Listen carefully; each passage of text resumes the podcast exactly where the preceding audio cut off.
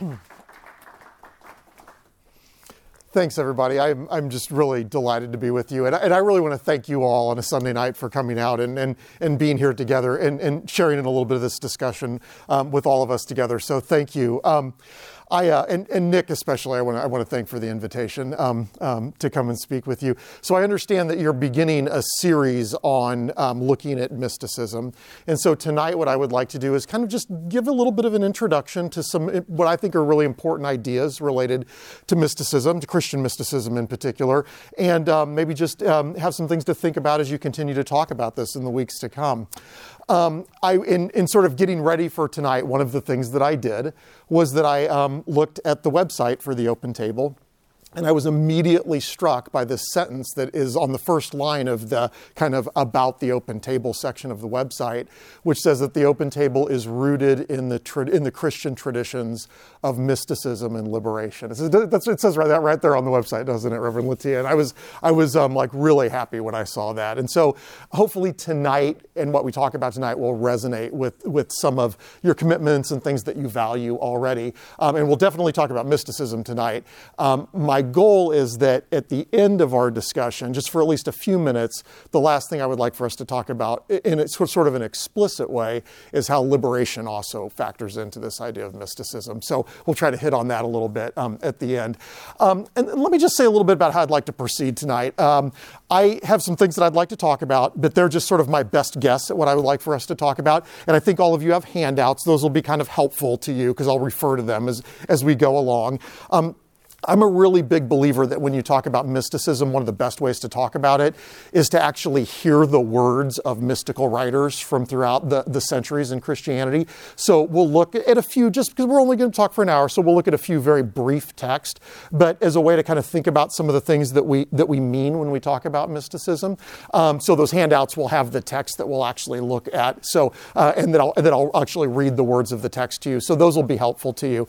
Um, uh, I would like to. My goal. I'm, time management is like one of is certainly not my strong suit, but my goal is that I would like to leave at least a few minutes at the end of the time for us to just have some discussion about what we've talked about. But I don't want you to feel, and I really want you to hear what I'm saying next. I don't want you to feel like you have to wait for that end to talk. Okay, so anything that you observe, any questions that you have as we go along, I want you to jump right into the discussion at that point. I want you to feel free to do that. We'll just try to set aside at least a few minutes at the end for some dedicated time that we can have some discussion about anything that strikes you about what we talk about. Does that all make sense? We all, we all good with that? Okay, great, awesome, thank you. I appreciate it. Um, so, like I said, I kind of want to set the stage for the weeks to come in terms of what you're going to talk about. And so, what I'd like to begin with tonight, very simply, is a question what is mysticism and what do we even mean when we use that word? And um, just so I can really kind of uh, uh, kind of put into practice what I just said about everybody, you know, being welcome to speak and add their voice to the discussion. How about if I have? How about if we ask for three volunteers, three really brave people, right at the beginning of our discussion, to volunteer to share with the group what you think of when you hear the word mysticism. All right? And it's, it would actually be okay if, for some of you right now, you're thinking, I have no idea what I, what I think about or what that means when I hear that word. But I bet, I bet some of you have at least some sense of what that word might mean. So, how about if we have three people? I'm just going to call on you. Okay? And how about if you would be okay with doing this? I know you're wearing name tags, but when, when, I, when I point at you or when you want to say something, would you just say what your name is? Just because that's, I kind of like to hear names and kind of know who's talking. So, okay, go for it. I'm Paula. This is Paula, right?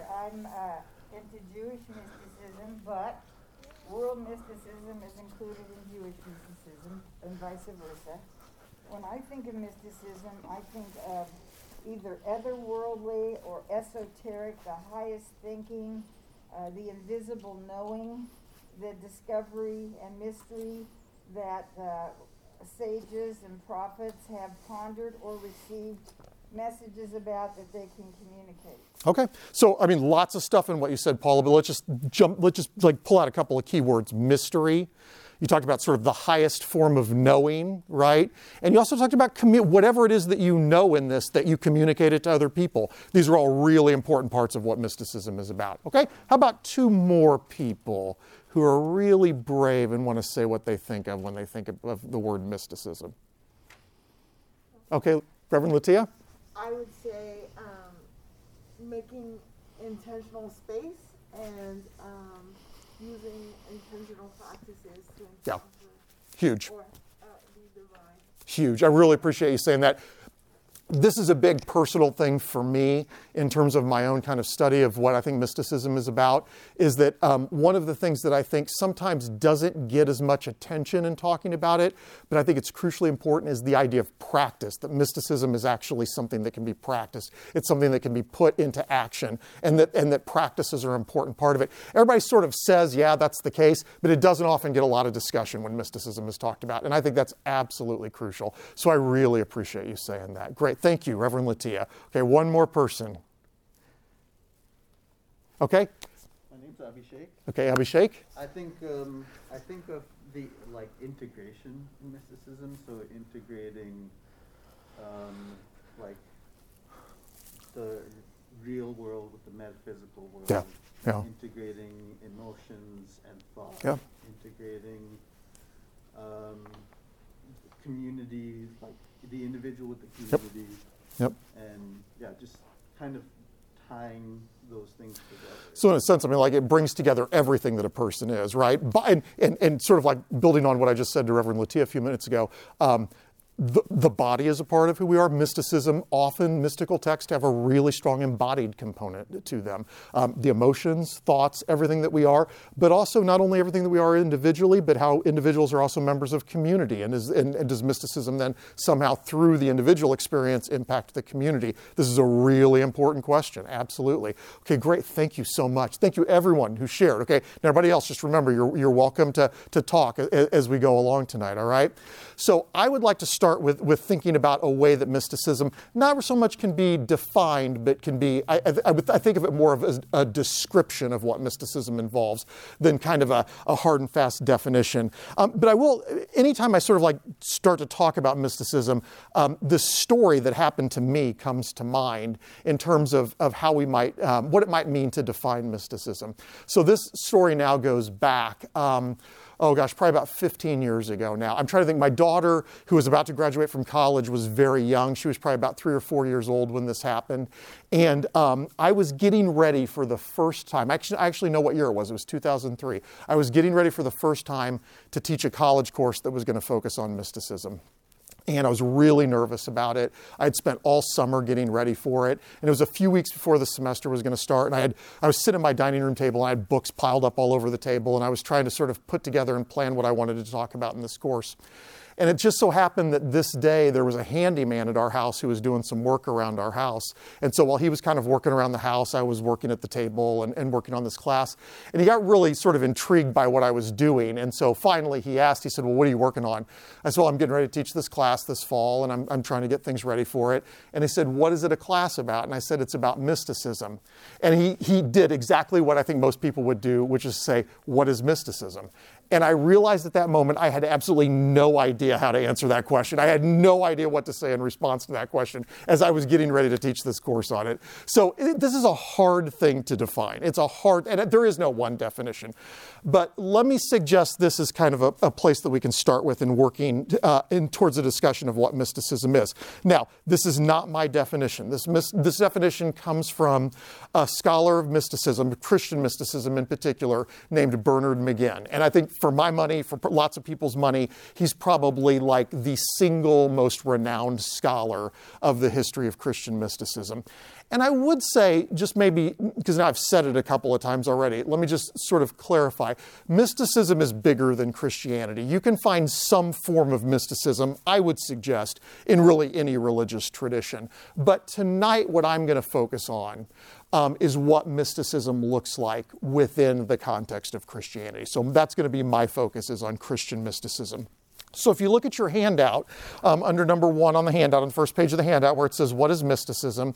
you will see on that first bullet point how this scholar of mysticism, Bernard McGinn, describes what Christian mysticism is. And I would just like to look at that definition and have you notice that there's a few really important components in that definition. So he says mysticism is that part of Christian belief and practice that concerns preparation for, consciousness of, and effects from the direct presence of God. Okay? And so I, am just going to point out a couple of things that I think are really noteworthy in that definition. First of all, notice that he begins with the phrase mysticism is a part of Christian belief and practice. Now, this is really important. What it suggests is while mysticism is something kind of distinctive that we can talk about, it needs to be seen as connected with the larger religious tradition that it is a part of. Okay, it's not something that sort of just exists on its own in a vacuum. In the context of what we're talking about, mysticism is related to other elements of Christianity, other elements of Christian belief, other elements of Christian practice. Okay, it is a part of the tradition as a whole. I'm going to come back to that in a minute, but I think it's, a, it's an important first observation. The second thing, and I think this is, this is probably where, I, where I'll kind of spend most of our time tonight, is an observation that mysticism in this description involves a process. It involves a three part process of preparation, consciousness, and effects. All right? Now, what that suggests is mysticism is about an experience that people have, it's about a consciousness that people have, an awareness of something that people have, but that's only part of the thing. Mysticism is a process. And, and Reverend Latia, here's where what you said about practices is so important. Mysticism involves certain things that people do, it involves certain practices that prepare, for, uh, prepare a person for an experience of God. All right? So, first of all, in the process is a period of preparation.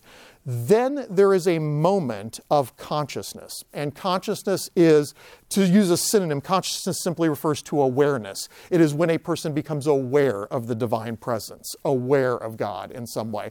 That's the consciousness. But it doesn't end there because there is a final part of the process, which is to ask what effect does that consciousness then have on the person? How do they take what they've experienced of the divine and share it with other people? And how are they changed by it? How do they do something with this experience that they have? Abhishek, here's where I think, you know, what you said is very important. If you have this experience of God, how does then it, it affect you and then in turn affect the other people that you are in contact with? What are the effects of that experience? So mysticism involves all of that. It involves preparation, the practices that get a person ready for, for consciousness of God's presence, the consciousness itself, and then how that how a person is changed, how they're affected by that consciousness, and what they do to share it with other people. These are all this this entire process is what we mean when we talk about mysticism.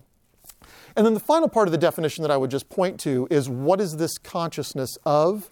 Well, in the definition that, that I read, it says it is a consciousness of the direct presence of God. Now, this is probably the most kind of vague and difficult part of that definition to talk about, but when that phrase, the direct presence of God, is used, it simply refers to the idea that in mysticism we are talking about a human awareness of God that is, and I'm going to use very vague and fuzzy words right now, that is somehow more profound, more powerful, deeper than any other type of awareness of the divine presence that people have. We're talking about an awareness of the divine presence that is unlike ordinary consciousness that is unlike sort of our day to day experience of things. This is happening on a level that is different from that. And that's what we mean when we talk about it as being a consciousness of the direct presence of God. That's what that phrase direct presence refers to. Okay? So we're talking about something that is a part, in this case, in this context, is a part of Christianity as a whole, that involves a process of preparation, consciousness, and effect, and that is an awareness of God's presence in a particularly powerful and profound and intimate way. That's what we mean when we talk about mysticism. Okay? Now, this is something that we can find examples of in Christianity from, uh, I mean, I would, well, what I'm going to suggest in a few minutes is you find examples of it in the Bible itself, but certainly by the second century in Christianity, you find explicit references to things that we could think about as being mysticism, and we can take it all the way up to the present day within Christianity. Before we start to look at some specific instances, though, let me say one other kind of introductory thing about mysticism, and that's the word itself. Just etymologically, where does the word mysticism come from? Now, as a noun, mysticism, that word did not actually even exist until about the 17th century. Okay, it's actually a fairly recent kind of modern world word. Mysticism is a noun. But what you did have in Christianity as early as the mid second century is the adjective mystical. Okay, and that's actually where the noun comes from much later. Um, the as early as the second century, you had in Greek, and a lot of early Christian writings were done in Greek, you had the Greek word mystikos, which is translated into English mystical. It was an adjective that was applied to other things.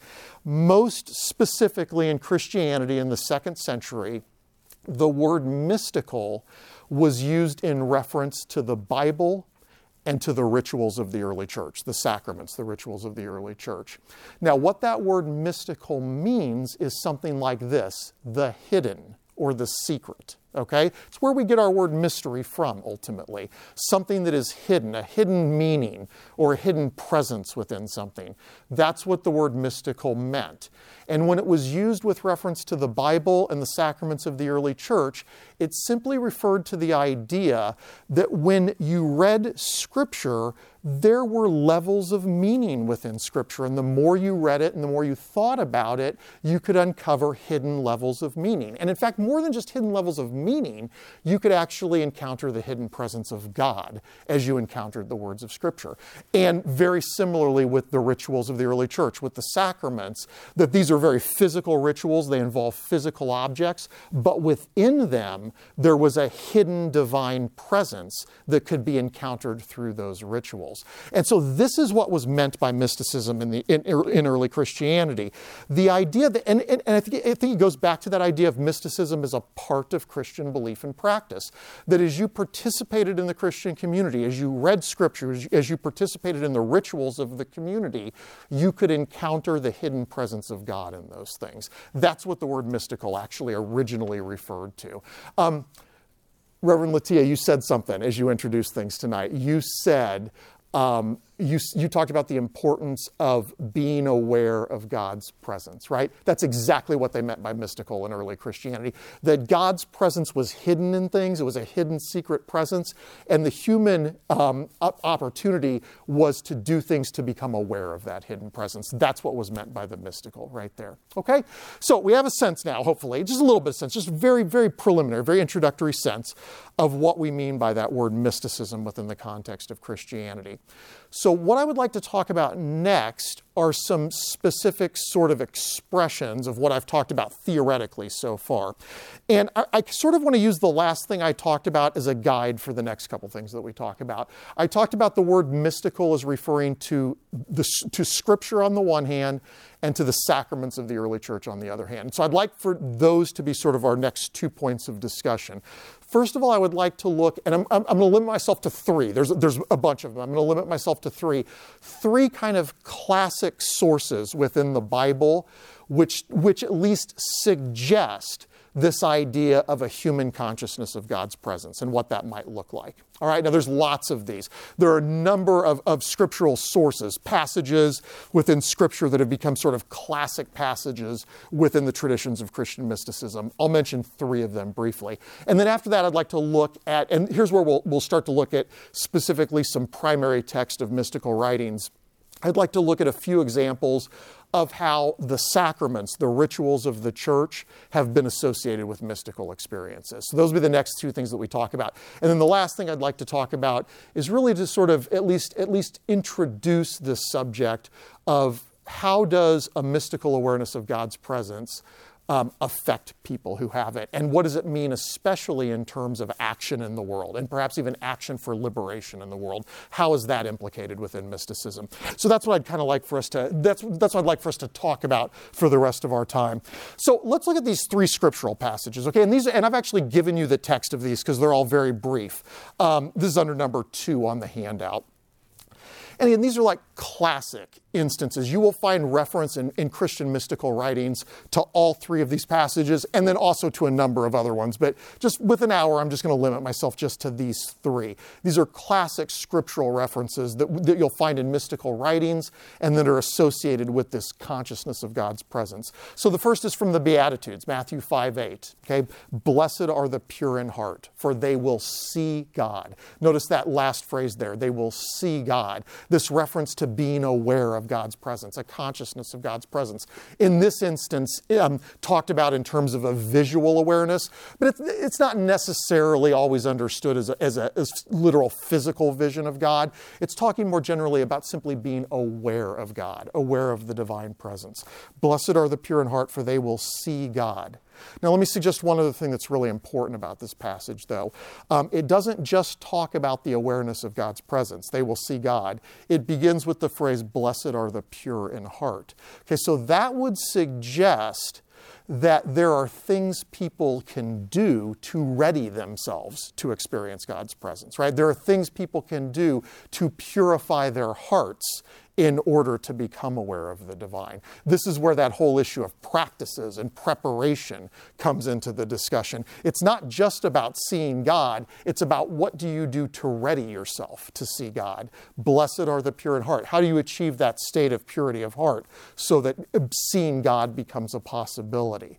Right? So there's a, that's a really classic instance of this idea of a consciousness of God um, from the Bible. Now, the next two are going to just sort of highlight uh, uh, what I would suggest are kind of different dimensions of what that consciousness of God's presence might involve. So the, the next one I want to mention is from 1 Corinthians 6 17.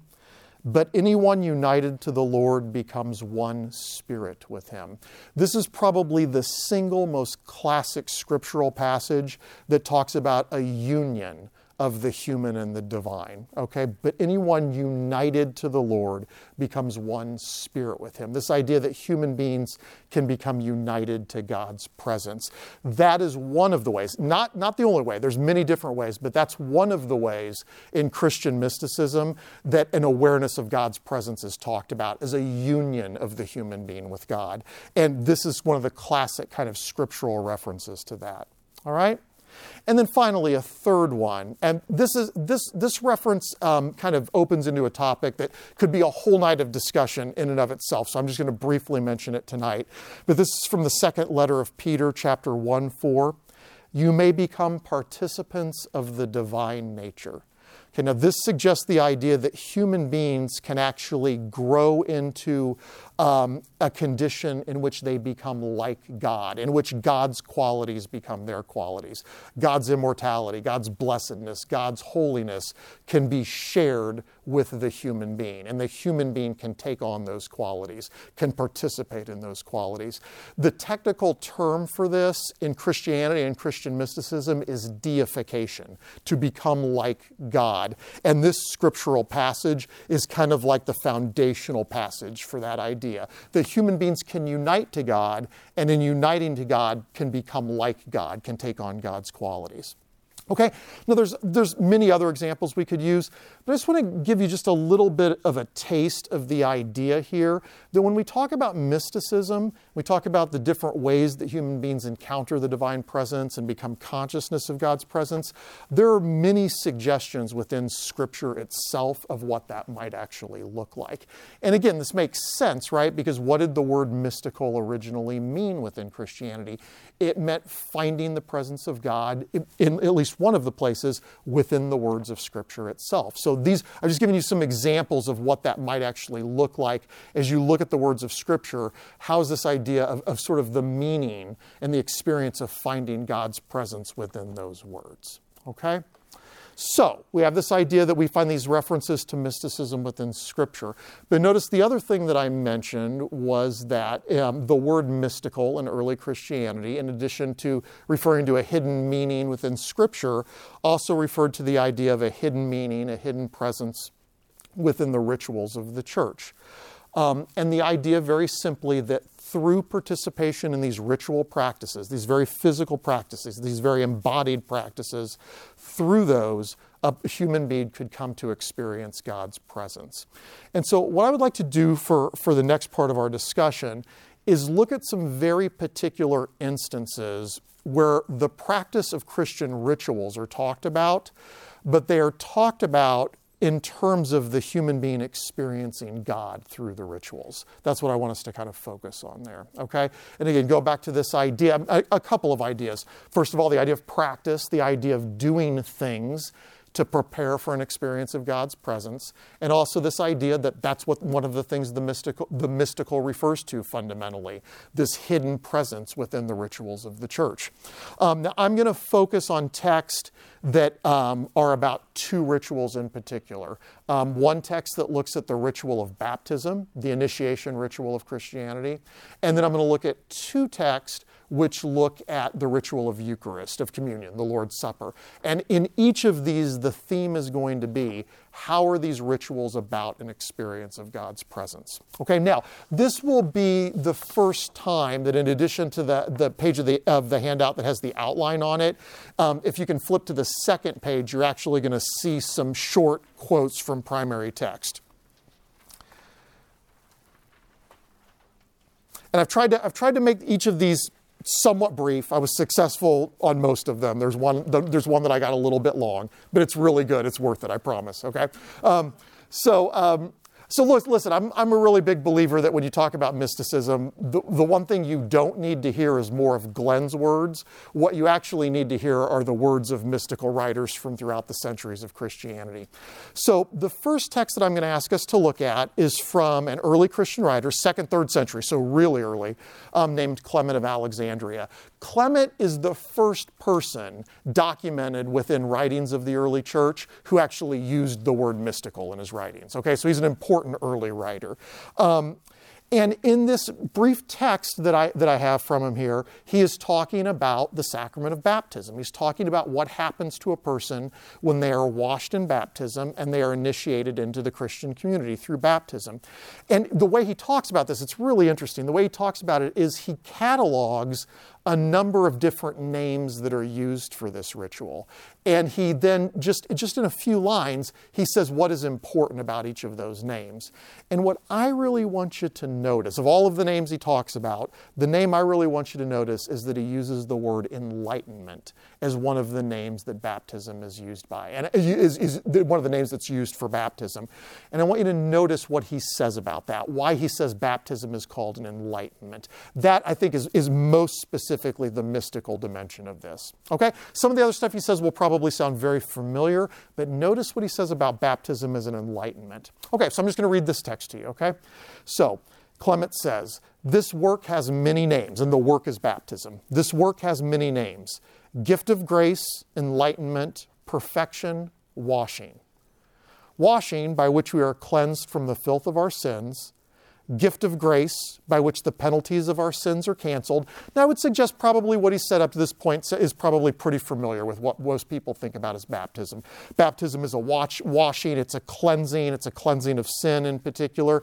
But now listen to this next thing that he says enlightenment, through which that holy light which saves us is perceived. That is, by which our eyes are made keen to see the divine Perfection means the lack of nothing, for what is still lacking to him who has the knowledge of God. And listen to what he says there, everybody. He says that when a person is baptized, yes, their sins are washed away, they are cleansed, absolutely. He's not denying that, but he's saying something way more than that. He is saying that when a person is baptized, they are changed. Their consciousness is changed so that they are now able to perceive God's presence. Their eyes are open. Now, he's speaking metaphorically there. Well, sort of metaphorically but he also means it very seriously. Their eyes are open in the sense that God's presence now becomes a reality to them. They can be aware of God's presence in a way that they were not before. That, I think, is what I mean when I talk about a mystical dimension of the sacraments. This idea that the sacramental practices are ways to become aware of God's presence. And that's exactly what Clement is talking about there. Okay? Now, that's the sacrament of, of, of baptism. But I think probably in a lot of mystical writing, um, the sacrament that is most associated with becoming aware of God's presence is the sacrament of communion or the Eucharist. And so I'd like to look at two texts, and they're very different from one another, but two texts which address this idea of participation in the sacrament of Eucharist and how it becomes a means of becoming aware of God's presence. So the first text I'm going to look at is a very is another very early church one. It's from the 4th century and it's a text from an early church writer named Cyril of Jerusalem. Now, just to maybe place this text just a little bit. Cyril this is part of a much larger work in which Cyril is reflecting on each of the rituals of the early church and what each of them does to the human being who participates in them and what each of them means. This is actually a text in which Cyril was giving instruction to people who were in the process of being initiated into the church and were, were, were in the process of becoming Christian. All right? And so he's talking about what the rituals of the church mean. But listen to how he describes the ritual of Eucharist in particular here. Okay, so, so just a word here about Cyril's understanding before we read the text. Um, this is a ritual, this is a sacrament in which people are going to, to share bread and wine. But for Cyril and for the early Christians, um, it was a given that that bread and wine contained the presence of the body and blood of Jesus. Now, they, they usually did go, go real far in terms of explaining exactly what that meant or how they understood it, but Cyril is writing from a perspective in which when, when, a, when a person consumes that bread and wine, they are actually consuming the body and blood of Jesus. And that's going to be in, in, in sort of an assumed foundation of what he's going to say here. Okay? So as, as you listen to Cyril's words here, notice what he says happens to the person as they receive the Eucharist. Notice how he, he sees the Eucharist as a union with Jesus. And then, and then maybe even a step further in terms of what it means. Okay, so here's what he says. Therefore, with fullest assurance, let us partake of the body and blood of Christ. For in the figure of bread is given to you his body, and in the figure of wine his blood, that you, by partaking in the body and blood of Christ, might be made of the same body and the same blood with him. For thus we come to bear Christ in us, because his body and blood are diffused through our members. Thus it is that according to the blessed Peter, we become partakers of the divine nature. Now, I'll come back to that last line in just a second. But before, before we get to that, first of all, I just would ask you to notice how, how powerfully physical this text is. What Cyril is saying happens is that when you consume that bread and wine, because it is the body and blood of Jesus, Jesus' body and blood is united to your body and blood. His body and blood become a part of your body and blood. He's talking about the Eucharist as a union with Christ, but in a very physical way. That body and blood becomes a part of your body through the reception of the Eucharist. Um, Abhishek, I think this is where you, you, you mentioned very early in our discussion tonight this idea of kind of all of the different dimensions of the person body, emotions, mind. Look at how embodied this text. This is a physical union with Jesus.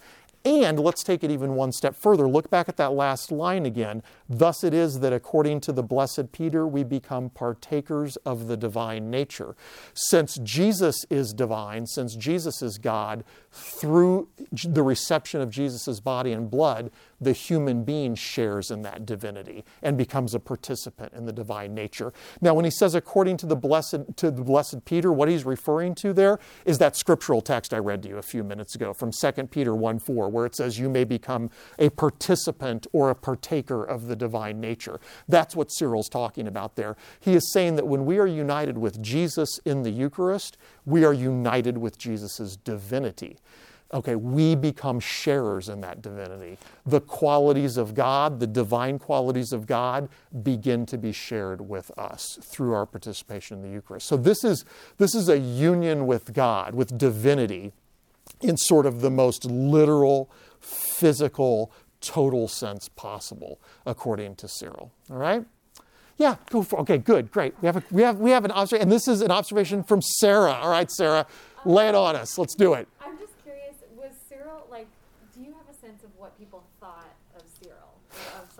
I, it's a great it's a great question. So I would say like these first two that we've read, Clement and Cyril, totally, totally accepted in the early church. At the here's so here's something really interesting, Sarah. So these first two writers that I put on here, Clement and Cyril, a lot of people who kind of know something about Christian mysticism and know kind of the big names of Christian mysticism, Meister Eckhart, Teresa of Avila, John of the Cross, they're- they look at this, they say, Clement, Cyril, these are just like early church theologians. Why, why would you include them in, in, in these early writings? Because the early Christian theology was by definition mystical. It was all about the human being uniting to God. It was about a union of the human and divine. So almost any early church, and for the first few centuries, I would, I would roughly, a little bit of a generalization here, first four or five centuries of Christianity, almost any theological writing that you read is going to at some level be a mystical text. I mean, just that was just that was the the assumption that they were operating out of that what Christianity was about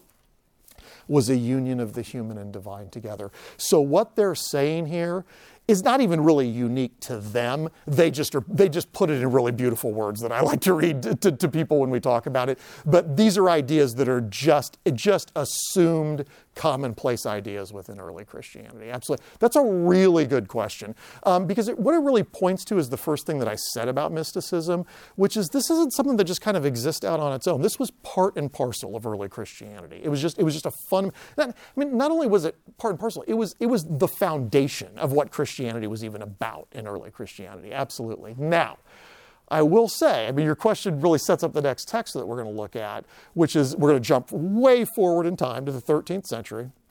And we're going to look at a text by a medieval woman named Hadewijch. All right, she was from what is in modern in in, in um, the modern days what is Belgium. That is where what Hadewijch was from. Now, Hadewijch's text itself um, I don't know, is, was, was probably not particularly problematic in the 13th century.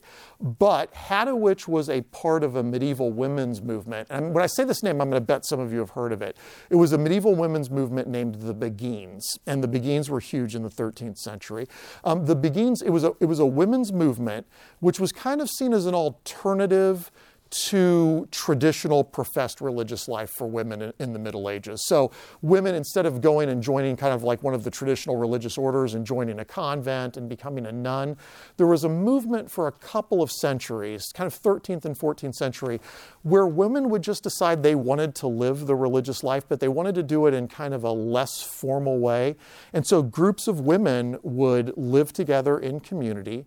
They would pray um, and practice the sacraments together in community. They would also go out and do good works in the world. Um, and they would do this kind of, uh, there, there, there would always be sort of a priest that sort of was there um, in support of them and that would do the sacraments with them. But largely speaking, they were independent communities of women. They were known as the Beguines. This next text from Hadewijch, Hadewijch was one of the primary Beguine writers. Now, the Beguines, after a couple of centuries, were stomped out in the medieval church. And it's not so much their ideas, but what it is, is the fact that they were very independent women in the Middle Ages. And eventually they were seen as sort of being out of the control of the, of the institutional church. And so the movement was kind of squashed after a while. So, Sarah, your question is really important because there are certainly some instances where mystical writers do run into conflict with, with the institutional church. I would actually suggest that doesn't, I would suggest that that is the exception rather than the rule. In Christianity, most mystical writers are usually pretty accepted by the institutional church. There are some instances, a few, very, very well known instances where they have run into conflict. Um, but the Beguines, not so much necessarily because of their ideas in, in, the case of Hadewijch, but as a movement, they did run into conflict with the early church, or with the, with the medieval church. Absolutely. Yeah, yeah. Thank you. It's a really good, really good question, Sarah. Thank you. Here's what's so interesting about Hadewijch, everybody. She's going to also write about the Eucharist. She's going to write about the Eucharist in relationship to a mystical experience. But she is going to write about it in like a really powerful and profound way. What Hadewijch is going to narrate here is it's a, it's a very autobiographical text. She's going to narrate an experience that she had as she received the Eucharist during Mass. And she is going to describe an experience that is associated with the Eucharist in which she has a vision of Jesus. And then it's even going to go a step further. Not only does she have a vision of Jesus, but she is united with Jesus in that vision and in that experience in a really profound way. And even the, the, the, union itself moves through a couple of stages. So I've broken this text up into two passages. And this is, this is one place where I, I found it hard to limit myself in length because I really wanted you to get a sense of Hadewijch's words here. But this is, I still remember the first time I read this text. I was just, I was blown away by its beauty and its power and how she had this, it really associated this powerful experience of the divine with a ritual practice of the church. Because I just would like to read the first passage and I'll make a couple of comments, then we'll move into the second passage. So here's what she says. Now, the he in the first line is Jesus. So she is explaining as she gets ready to receive the Eucharist that she sees Jesus. She has a vision of Jesus. And it's pretty clear here that this is a physical vision that she's describing here. So here's what she says Thereupon he came in the appearance and in the clothing of the man he was on that day when he first gave us his body. That appearance of a human being and a man, showing his sweet and beautiful and sorrowful face. So, what she's saying there is she's seeing Jesus as an adult, most specifically as what he looked like when he was crucified. Okay, that's what she's actually saying there. And approaching me with the humility of one who belongs entirely to another. Then he gave himself to me in the form of the sacrament, in the manner to which people are accustomed. Then he gave me to drink from the chalice in the manner and taste to which people are accustomed. So in Hadewijch's vision, it is actually Jesus who is giving her the bread and wine, who is giving her communion. All right? Now listen to this next part. Then he came to me himself and took me completely in his arms and pressed me to him.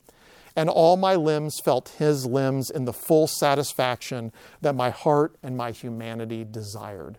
So, in this vision, she's received the Eucharist, and then Christ literally embraces her, and she is united with Christ. Okay? So, this is the first dimension of the union. She has this union with Christ in which Christ embraces her, and she feels his body pressed against hers. Now, what I want to just suggest to you as we move into the second passage is notice what type of union that is.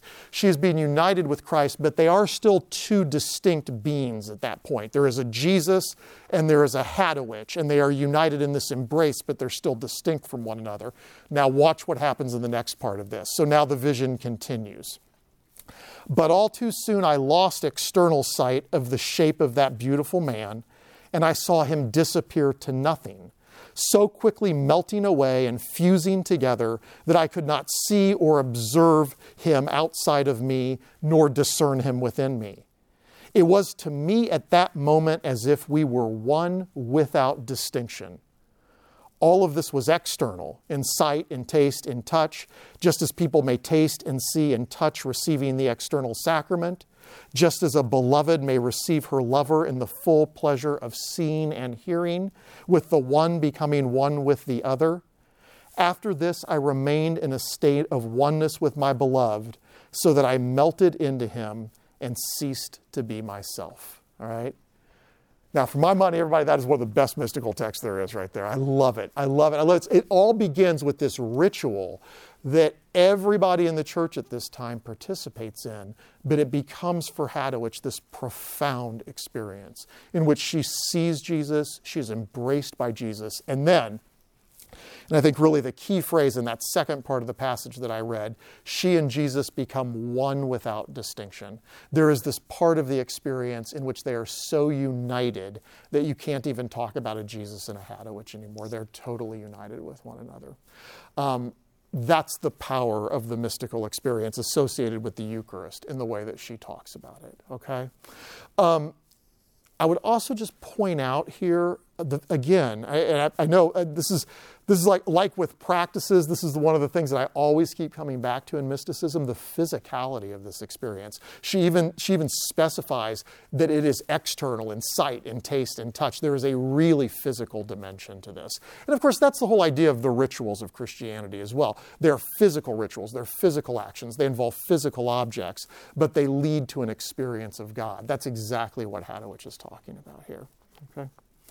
So, we have talked about what mysticism is, about how you can see some, some references to it, some suggestions of it in Scripture, and about how the sacraments, the rituals of the church, might be thought of as mystical practices, as things that, that enable and prepare a person to be conscious of God's presence.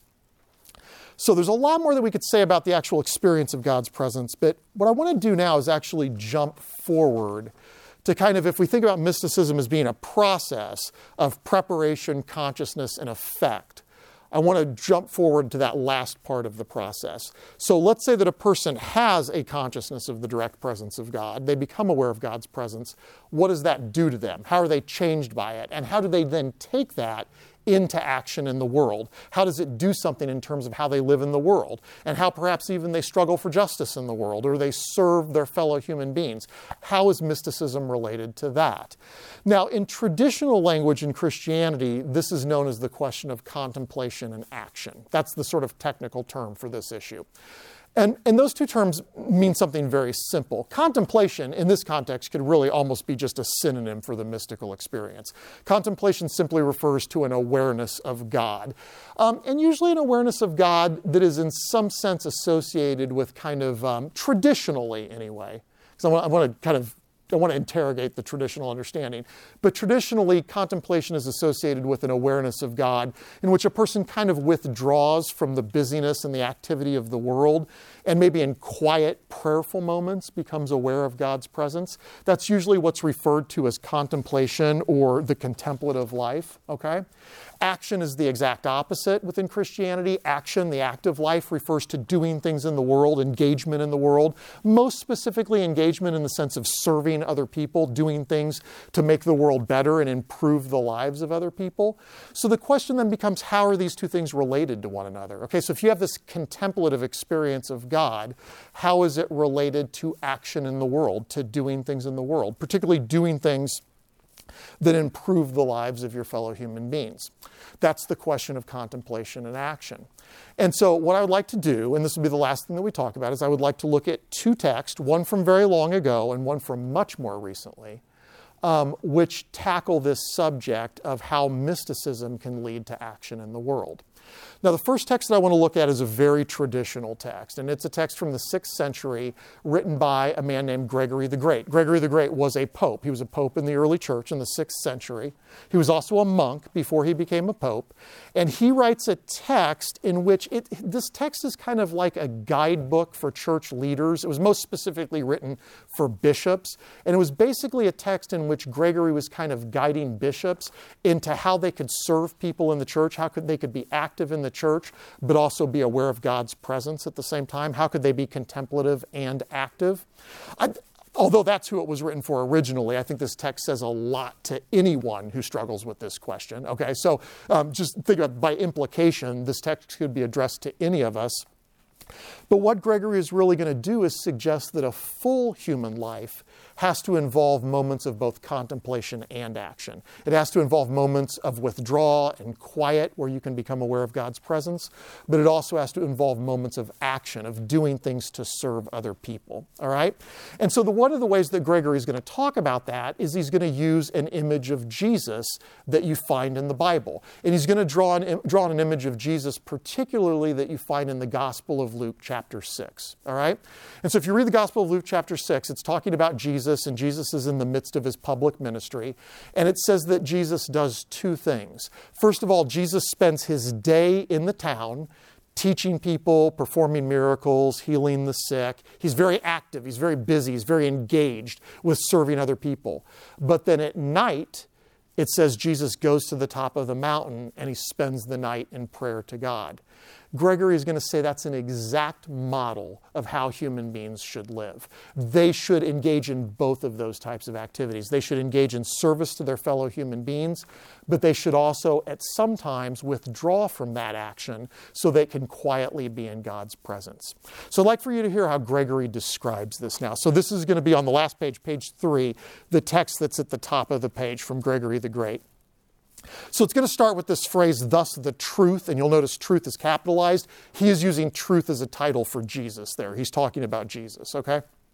So here's what he says Thus the truth itself, manifested to us by assuming our human nature, engaged in prayer on the mountain and worked miracles in the towns. Okay, the two things that he did there. He thus showed us the way to be followed by good rulers. Again, remember, he's writing this for church leaders, but I would suggest by implication it's for all of us. He thus showed the way to be followed by good rulers, who, though they strive after the highest things by contemplation, should nevertheless, by their compassion, share in the needs of the weak. Then indeed, charity rises to sublime heights when in pity it is drawn by the lowly things of the neighbor. And the more kindly it stoops to infirmity, the mightier is its reach to the highest. Now, there's a lot of word that those last couple sentences are very wordy, but Gregory is making a really important point there. He is saying that a human being needs to engage in awareness of God, but also in awareness and service to their fellow human beings. And then he actually goes one step further. He says, when you are serving your fellow human beings, that increases your awareness of God. And vice versa. When you spend time in, in withdrawing and being in awareness of God quietly, it helps you to better serve your fellow human beings. So Gregory really sees contemplation and action as almost kind of like mutually enriching one another. Sometimes you have to be active in the world, sometimes you can withdraw and quietly be aware of God's presence and stillness. But these two things, even though they're very different from one another, they mutually support one another. And the more you're aware of God, the better you serve your neighbor. And the more you love your neighbor, the more you can be aware of God. They both work together. That's Gregory's suggestion there. Okay? That's a very traditional, within Christian mysticism, that's a very traditional understanding of the relationship between contemplation and action. So, what I'd like to do now for, for uh, the last few minutes in which I'm going to talk, and then we'll have a few minutes for discussion, is consider a much more modern example of this issue of how does mysticism relate to action in the world um, and action in particular in the service of liberation of people within the world.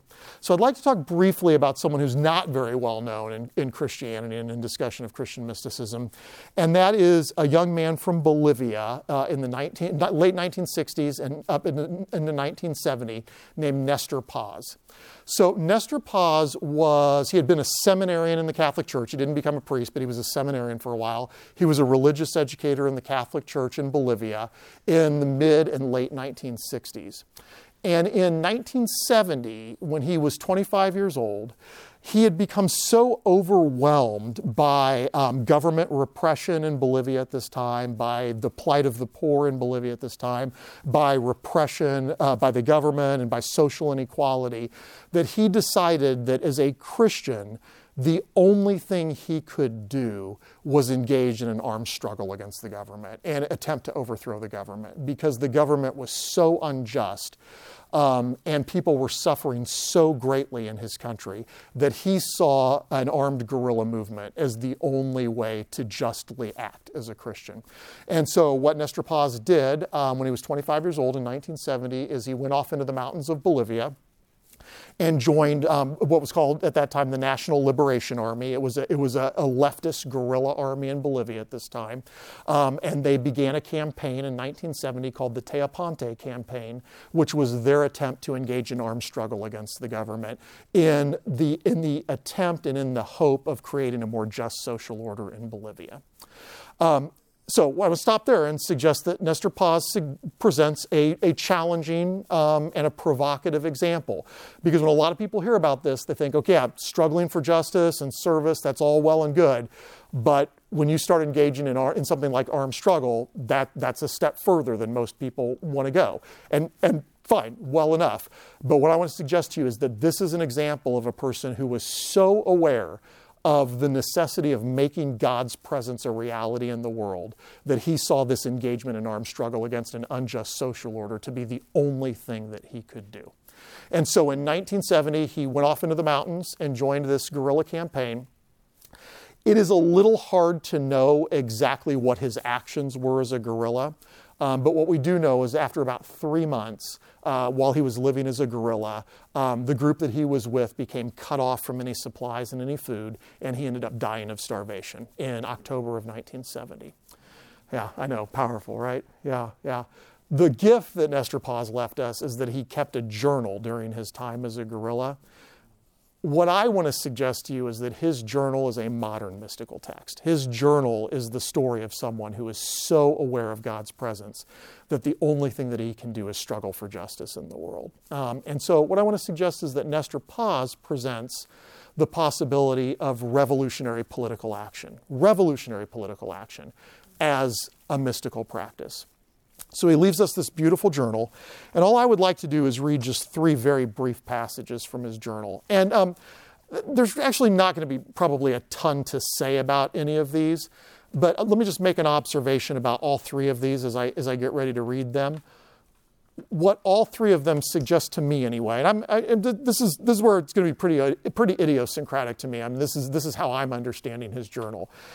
What they say to me is the idea of becoming aware of God, not just as you withdraw into quiet and stillness, but becoming aware of God in the midst of struggle and in the midst of struggle for justice. That's what I really see going on in Nestor Paz. And so his awareness of God is very much linked to his political action, uh, his revolutionary political action. And in fact, through that action, I believe he becomes more and more aware of God. Okay, so I just would like to read these passages for you, and then we'll have, then we'll have a few minutes to discuss, okay, about anything that we've talked about. So these are all Nestor Paz in his journal writing about what's going on as he's in the mountains as a guerrilla. So in the first passage, he says, I keep trying to penetrate more into the reality of God, man, and history. So notice there that he, he wants to find God, but he wants to find God in the midst of history, in the midst of his fellow human beings. Not as something that's apart from that, but right there in the midst of it, right? I keep trying to penetrate more into the reality of God, man, and history. I pray easily, but it's like the stutterings of a beginner. God is here and I feel him the Psalms, the Psalms give me a lot of strength. So he mentions a couple of mystical practices there, right? He's praying, he's reading the Bible, his journal is full of references to that. But I really want you to notice is this idea that he wants to become aware of God, but of God in the midst of history, of God in the midst of his people and the struggle to make his people free. And then he says, he has this powerful line. He says, God is here and I feel him. Now, when he writes this, he is living as a guerrilla. He's carrying a gun, living as a guerrilla up in the mountains, trying to engage in armed struggle against an unjust government. And he says in the midst of that, God is here and I feel him. Okay, so going to the next passage. No matter what happens, we'll rise up. We're in the course of history, of truth. The Lord is showing his face, or rather, we are weaving it with the threads which reality gives us and we ourselves create. So, again, this idea of an awareness of God, the Lord is showing his face, but notice what he says. He makes God's presence a reality. He makes God's presence a reality through the struggle that he is engaged in. As he struggles for liberation, as he struggles for justice, God becomes more and more present. The Lord shows his face more and more. And then finally, this is, this, this is my favorite one, okay? I, I, love how, I love the phrase that he starts this one with. It is a desire for encounter with the absolute, with God, in other words. It is a desire for encounter with the absolute, for destroying everything that can separate us so that we get at the heart of the matter, where the ferment of the real, of what is, of the absolute, is in turmoil. I, mean, I just think that's so provocative. Notice what he's saying there. God is experienced not in quietness, not in stillness, but in struggle, right? In turmoil, in ferment, right? In challenge. That as he struggles for justice, as he suffers for justice, and as he struggles for liberation, um, that is where he encounters the absolute. That is where he encounters God. So, um, I think a powerful, a challenging, a provocative example of what mysticism might look like, particularly what mysticism might look like in the here and now and is related to the struggle for liberation. Um, and so, with that, everybody, thank you so much for listening to me talk a whole lot about this. I appreciate it. Um, we, we, have, we have some time. So, we have about five minutes. All right. Thank you. Thanks. Um, I, I would just like to, I, this is always the scary part of this for me because I, I want to like say, okay, what did you notice? Um, anything jump out at you about this? And then I'm always worried that nobody's going to say anything. Okay. So, really, just like maybe a couple of brave people to start us off for about five minutes. And this can be totally open. Any questions about anything we talked about, or just any, it doesn't be a question, just anything you observed, something that spoke to you in what we talked about, something that made you mad, something that you liked. I mean, whatever, right? I just, I would like to hear what your engagement w- was with what we talked about. Okay, Paula, go for it. Well, just, it sounds like such an oxymoron that he could feel more the presence of God in like what you're calling armed conflict or armed struggle. Oh. It, it just makes you wonder how he kept growing his knowing of God that you know it wasn't as challenging as it was affirming. Absolutely. it seems like it'd be the most challenging, but he's like you know, getting it, it. what I would suggest is he found his journal would seem it's not me suggesting his journal would seem to suggest he found God more when he was up in the mountains struggling in armed conflict with the government than he ever had before that. Now he certainly had a sense of God before that. It was his sense of God that led him to do that, but he seemed to actually even grow. That sense of God even seemed to grow through his through his struggle for justice. There, absolutely, yeah. You'd struggle to maintain, Yeah. it, let alone to grow. And I think that's where he presents something of a of a um, an interrogation of the traditional view, because the traditional view, Gregory's view, is very much the idea that sometimes I'm helping people out, and then sometimes I go off by myself to pray. And they're both good and they're both important, and I need to do both of them, but they're two pretty different things. Nestor Paz suggests, well, maybe you actually find God in the midst of the struggle. Maybe you actually find God in the moment of the challenge. The, the, the, the struggle isn't something you withdraw from, it's something you actually engage in. And that's where God is encountered. Yeah, yeah, it's powerful. Yeah. I did want to know what other uh, traditions you're they're gonna cover for the study. I'm going to let Ni- Nick, will- tell, be able to tell you about that. Yep, absolutely. Yeah, yeah. Uh, Can you tell the differences of them? Is he gonna be able to tell the differences? Like my question being, do, are they a more similar than they are different? I mean, are there variations that, you know, conflict in mysticisms in the world? Um, I'm, I'm going to I'm gonna try to answer that question. I'm going to answer it in really broad strokes. Um, I, I really, this is, this is me, but it's me informed by my study of mysticism. I believe that it's pretty hard to talk about mysticism as an abstraction. I think the best way to talk about mysticism is linked to the particular, in this case, linked to the particular religious traditions that it's a part of. And so that would automatically mean that while we can find certainly a lot of commonalities in mysticism across different religious traditions, there's lots of common themes, there's lots of similarities. Each of them is very distinct and unique to the particular religious tradition that they come from. That's where I think that definition is really helpful. In this, kind- remember, we're talking about Christian mysticism here. Mysticism is a part of Christian belief and practice. It's related to the tradition as a whole. Yeah, absolutely. Yeah. Thanks, Paula. Thanks. Anybody else? Um, I'm intrigued um, about this idea of becoming like God. Yeah, yeah. Deification. Yeah, yeah. To I just had a class on like theosis and so. Yeah, oh, theosis, right? Good. That's the Greek word for it. Absolutely. All right. I like it. I like it. So at first I was like, is it possible Yeah. for that to happen? Um, knowing human nature. Yeah. Yeah. So, oh, you're asking, do, it is, you're asking me as a pastor? so, Reverend Lutti, I need to get something on the floor right now. So, I'm a lowly scholar of mysticism. I don't answer big questions like that. No, I'm just kidding you. Um, let me, I, am not going to. I'm not going to answer from my perspective. I'm going to answer from the perspective of this idea, sort of like what I said to Sarah about the idea of uh, in the early church, theosis, deification, this idea of sharing, partaking in the, in the divine nature. It was fundamental to Christianity, particularly in the early church. It was, it, was, it was especially emphasized, you might know this if you studied it, it was especially emphasized in the eastern parts of, of the Christian church in particular. Um, and so that phrase, 2 Peter 1 4, in, in Eastern Christianity, that is the fundamental text of the Bible, of the whole Bible. If you had to bu- boil the whole Bible down to one verse, it would be 2 Peter 1 4. It would be the idea that human beings can share in God's nature. Um, and yes, certainly, there is a recognition of human fallenness and human sinfulness, but what was focused on in that idea um, very simply was that when the incarnation occurred, when God became human, what happened was that human nature was fundamentally transformed in that moment because human nature became united to divine nature. And so the consequences as, of that is that we can become more and more like God through that process. The kind of classic um, articulation of this is an early church saying. It's most associated with a fourth century theologian named Athanasius, but you find some variation of it in lots of early church writers. And it says this God became human so that humans could become God. You've heard it, right? And so that's the, that's the idea of deification right there. That when God takes on human nature, human nature is changed in such a way that it, it now takes on God's nature. It's almost seen as a kind of God descending into us, and then we in turn ascending into God. That's kind of the thought of it. Yeah, absolutely. Now, I think what early Christians would say is at best we can get little glimpses of it in this life. We can get a little taste of it in this life. This is not really fulfilled until the union with God in the next life in heaven. But at least we can have it, at least it begins in this life. The process starts in this life. I think that's, that's how it would be understood, I think. Yeah. That's a really beautiful question. Thank you. Thank you. Yeah, please, Abhishek.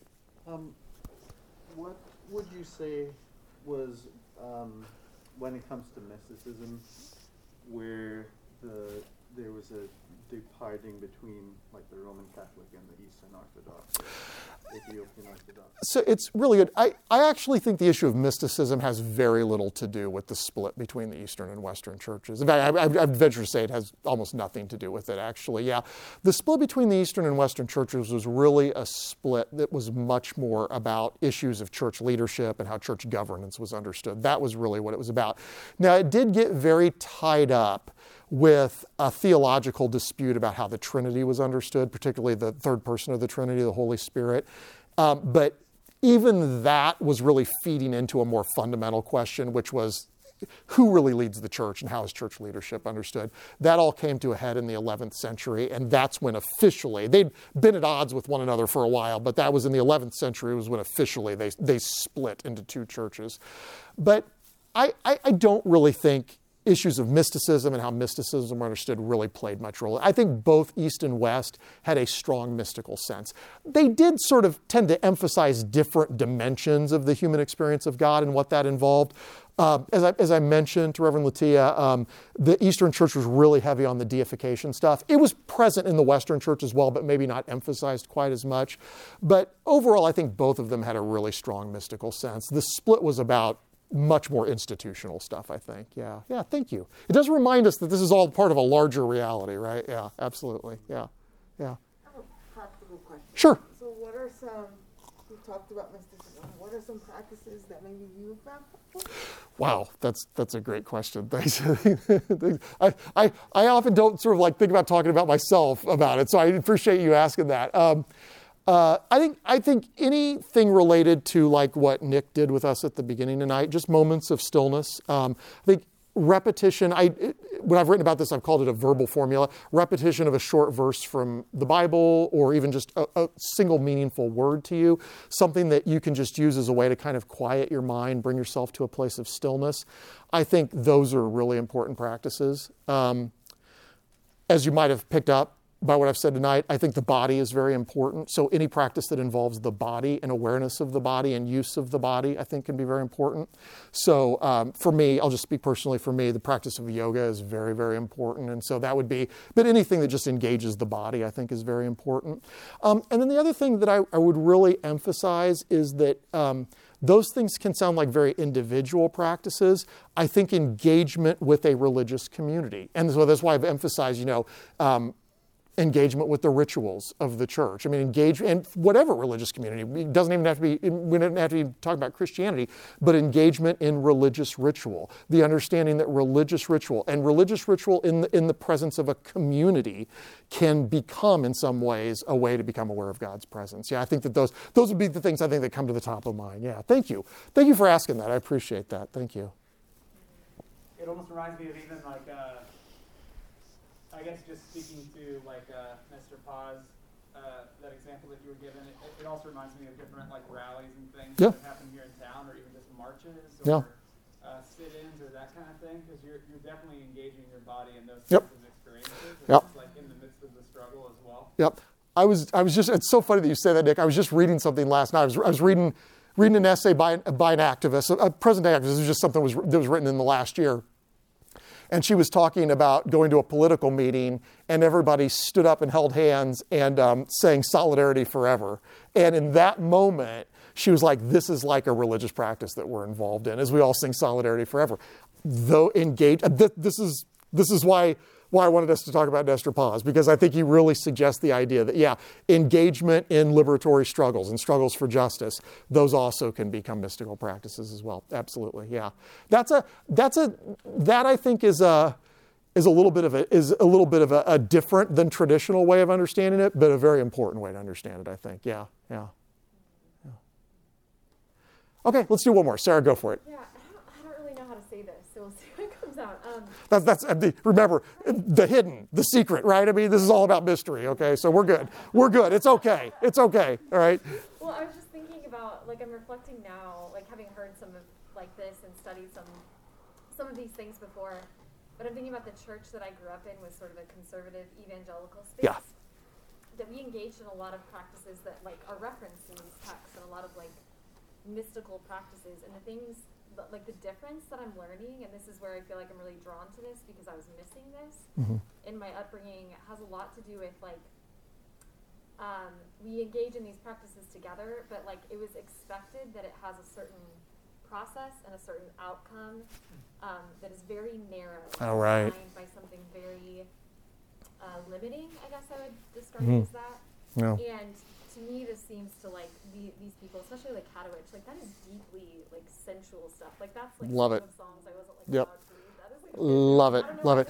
And, and, and just, just I, mean, I want you to keep going. I just want to pause for just a second and just note something that you observed there. If you read that text as a whole, she actually makes explicit reference to the Song of Songs in it. Oh, so yeah, the Song of Songs is this. So for, I assume we all know something about it, but let me just this this very erotic, very sensual love poem between a bride and a bridegroom. It is probably the single biblical book that is most referenced in Christian mystical texts. So yeah, she draws very much on the imagery of that in, in this text. If you read the text as a whole, yep, absolutely, yeah, yeah. But it's, it is that like I think that connection to the body because I Yep. think in it that um, in that particular church, like the you know the body is sort of a vessel of sin, so Mm-hmm. you have to like be aware of that, and not to mention like the sexism and like Yep. all yeah all the things that were coming up in that space. But I think like this connection to body is then like a deep connection to humanity. Yep. So I feel like the humanness of like the Christian tradition was very much cut out. It was so focused on purification and Yep. divine that it wasn't like inviting that human Yep. factor. So I, I don't know. Anyway, just a reflection that this is I- kind of exciting. I, I, I appreciate it, Sarah. I, I, I couldn't. ag- I, I don't know what to say other than I couldn't agree more. I mean, yeah, I think it is. You know, to focus on the body is to focus on at least some level of shared humanity. I mean, that's one thing we do all have in common. We all have bodies. You know, I mean, our bodies are very different, and we may understand them differently, but it, there is there is a common element there that connects us with all of humanity. That's exactly right. Um, and what I would suggest that mysticism says, I mean. It, it is going to be very true that if you read these mystical texts, there's going to be lots of references to the sinfulness of the body, the need to purify from bodily temptations. You're going to find those in all kinds of these texts.